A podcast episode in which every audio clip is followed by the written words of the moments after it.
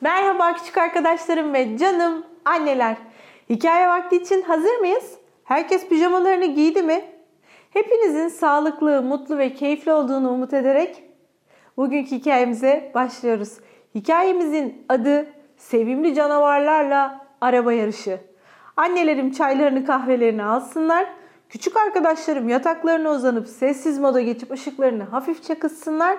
Gelin hikayemize başlayalım. Hikayemizde Baybars adında çok sevimli bir arkadaşımız var. Annesiyle birlikte bir araba yıkama servisine gidiyor ve tüm macera orada başlıyor. Hadi gelin başlayalım. Sevimli canavarlarla araba yarışı. Vın! Vın! Bu yarış arabaları gerçekten harika. Bütün sabah bu yarış pistini hazırlamak için uğraştım. Ama emeklerime değdi doğrusu. Yarışmacıları çok zorlu bir parkur bekliyor.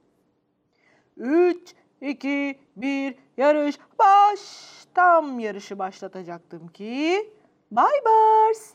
Annem elinde çantasıyla beni bekliyordu. Dışarıda bazı işlerim var. Sen de gelip bana yardım eder misin? Ama araba yarışım ne olacak dedim. Annem kocaman gülümsedi. Arabaların sen gelene kadar evde bekleyebilir. Hem bence şimdi gideceğimiz yerde daha çok eğleneceksin. Çünkü arabamızı yıkatmaya gidiyoruz. Harika! Bu en sevdiğim şeydi. Annem hemen makineye para attı. Ama annem arabaya binmeden makine çalışmaya başladı. Şlap, şlap, faş, faş. Bu gerçekten çok eğlenceliydi. Ama fırçalar durduğunda tuhaf bir şey oldu. Bip bip. Birden kendimi bir sürü yarış arabasının ortasında buldum. Üstelik annemin arabası kocaman bir yarış arabasına dönüşmüştü. Arabaların hepsi birbirinden ilginçti. Ama şoförleri daha ilginçti. Çünkü hepsi birer canavardı. 3, 2, 1 ve yarış başladı. Canavarlarla bir araba yarışındaydım. İnanılmaz. O sırada annemin arabasından sesler gelmeye başladı ve o da ne? Annemin arabası kendiliğinden gitmeye başladı. O sırada nereden geldiği belli olmayan devasa bir kamyon yarış pistine daldı. Önümden çekilin diye bağırdı kamyonun şoförü. Ama çok geçti. Kamyon pembe arabaya çarpmış ve arabayı göle düşürmüştü bile.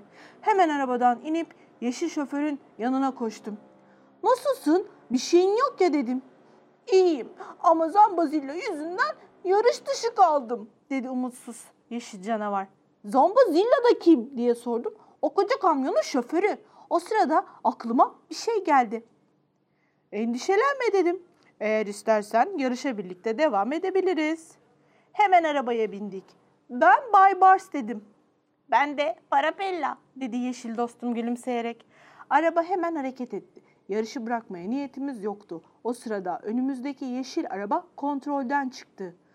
Zambazilla yolu sakızla kaplamış diye bağırdı Parapella.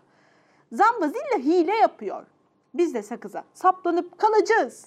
Bizi durdurmak o kadar kolay değil dedim. Kendimden emin bir şekilde ve gösterge panelindeki sakızla mücadele düğmesine bastım.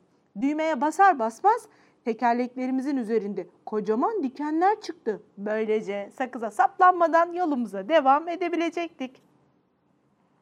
Arabası yolda kalan turuncu arkadaşı da aramıza davet ettik.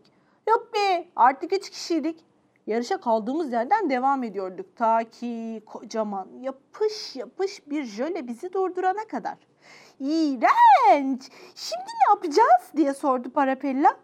Zambazilla'nın hilelerinden biri daha dedim öfkeyle. Ama ben ne yapacağımızı biliyorum. Hemen jöle püskürtücü düğmesine bastım. Zıt arabamızın üstü açıldı ve fıskiyeler çıkıp su püskürtmeye başladı. Püskürttüğümüz suyla jöleyi temizledik. Tam yeniden yola koyulacağımız sırada arabanın motorundan cızırtılar gelmeye başladı ve motor durdu. Ne oldu böyle diye sordum endişeyle. Jöle parçacıkları motora yapışmış olmalı dedi Parapella. O sırada arıya benzeyen minik canavarlar arabamın yanına geldi ve motorun etrafında vızıldamaya başladı. Arabamıza ne yapıyorlar böyle diye bağırdım korkuyla. Endişelenme dedi Parapella gülerek. Bunlar jöle höpürdeticileri arabanın motorunu temizliyorlar. Jöle höpürdeticileri arabamızı bir güzel temizlediler. Yarışa kaldığımız yerden devam edebilecektik. Yaşasın! Yarışı kazanabilmek için son sürat gidiyorduk. Tam tepeye tırmanmıştık ki Zambazilla'nın kamyonunu gördük. Kamyondan siyah dumanlar yükseliyordu. Kamyonu bozulmuş olmadı dedi Parapella. Yarışı kazanabiliriz. Ama Zambazilla öyle üzgün görünüyordu ki hemen arabayı durdurdum. Evet, Zambazilla hile yaptı ama onu burada böyle bırakıp gidemeyiz dedim. Galiba haklısın dedi Parapella. Yarışı kazanabilmek için saçma sapan şeyler yaptım dedi Zambazilla. Bunu hak ettim. Aslına bakarsan dedi Parapella gülümseyerek. Ben de bunu hak ettiğini düşünüyorum. Ama eğer yaptıkların için gerçekten pişmansan sen de bizim takımımıza katılabilirsin. Zambazilla'nın gözleri parladı. Gerçekten mi? Tabii ki dedim.